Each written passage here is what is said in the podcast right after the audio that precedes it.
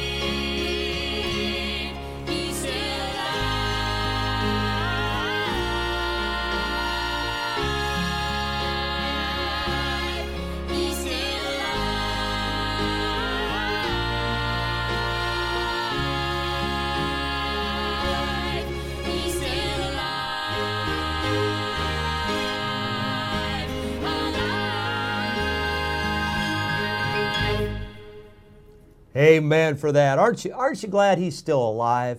Uh, God is alive and he is on the throne. Uh, I'm glad that uh, we don't have to wait till Easter to celebrate the resurrection of Jesus Christ. He is alive and he lives forevermore. Hallelujah. I love to hear that song, and they did such a good job on that CD. Brother Nathan and I were just talking.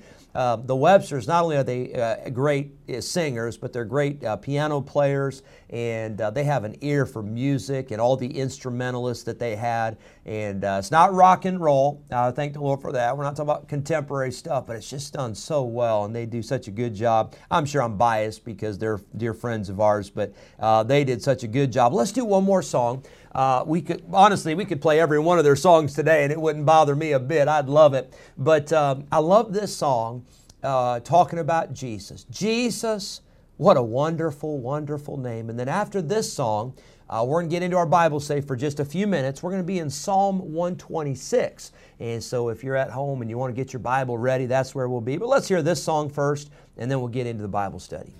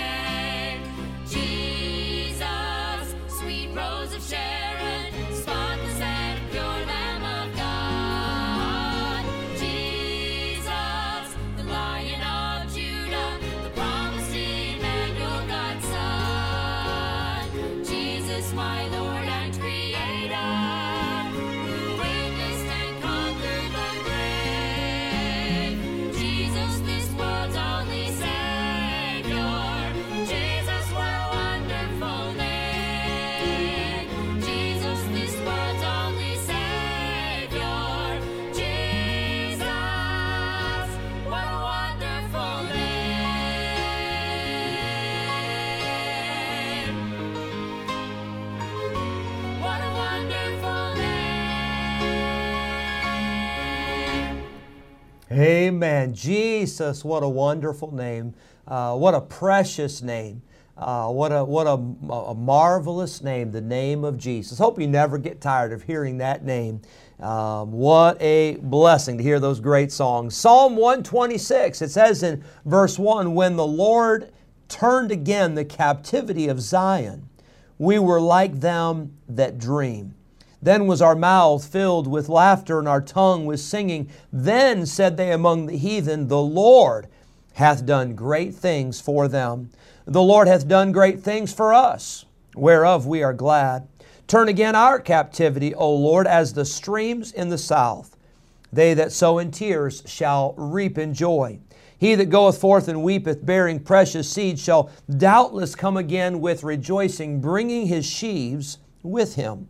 I want you to notice in Psalm 126 just a thought or two for today, and we'll uh, finish up this week in this psalm. But it says in verse number one, it says that the children of Israel, they were in captivity. Notice again verse 4 Turn again our captivity, O Lord. Uh, what a sad, sad commentary on God's people that He brought them out of Egypt. Uh, they were in the wilderness, they went to the promised land, but while they were in the promised land, they began to wander. Oh, oh not, not physically they weren't going into other lands and saying, hey, here we are, lock us up, take us away. But they began to wander from God. And they began to wander from their worship and they began to wander from the Word of God and from the laws that God had given them.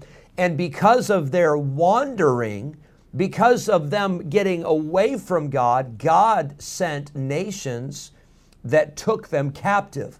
Uh, the northern kingdom of Israel was taken captive by Assyria.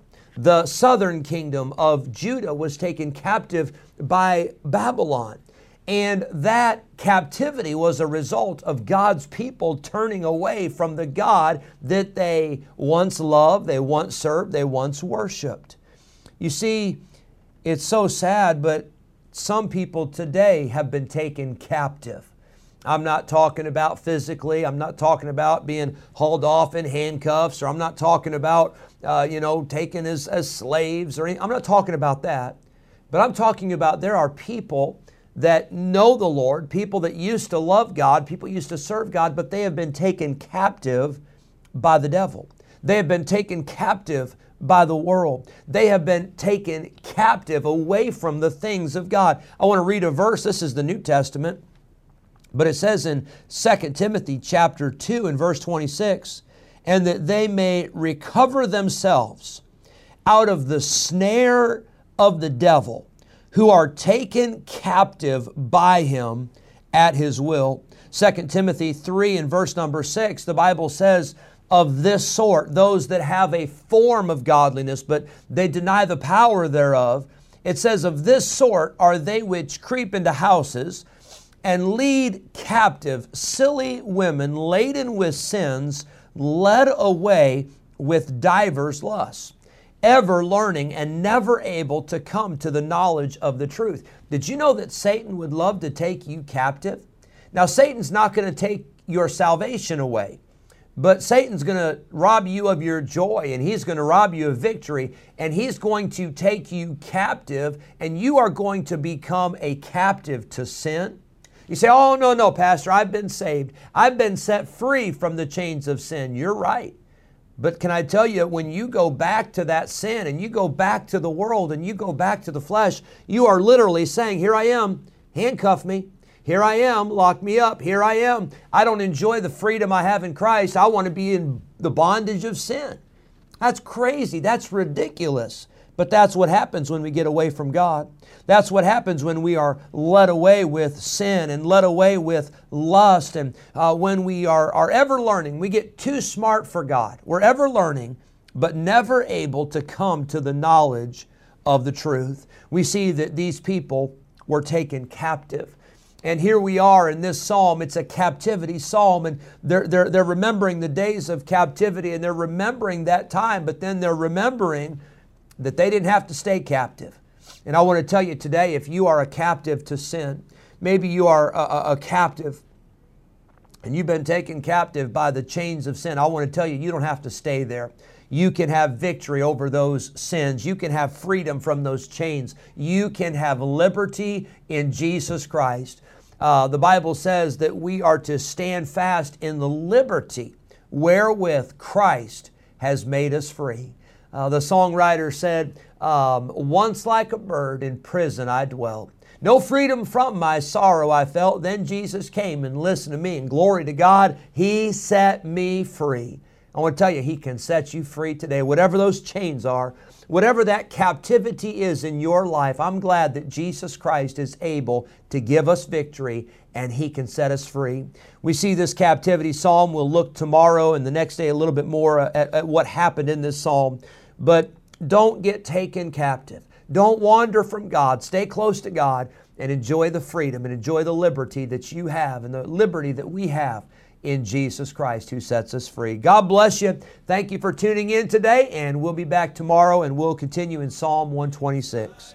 Yes, I'm on the winning side. Thank you for joining us today on the Winning Side Podcast with Jeremy Coburnett, pastor of Victory Baptist Church in Roanoke Rapids, North Carolina. If today's episode encouraged you in your Christian life, would you consider sharing this daily podcast with a friend, a neighbor, maybe a family member, or a coworker? We are grateful for your help in spreading the good news of Jesus Christ. If we can ever be a help to you in any way, please let us know by calling or texting us at 252 308 4600. Thanks again for listening today, and we look forward to having you join us again next time on the Winning Side Podcast with Jeremy Coburnett.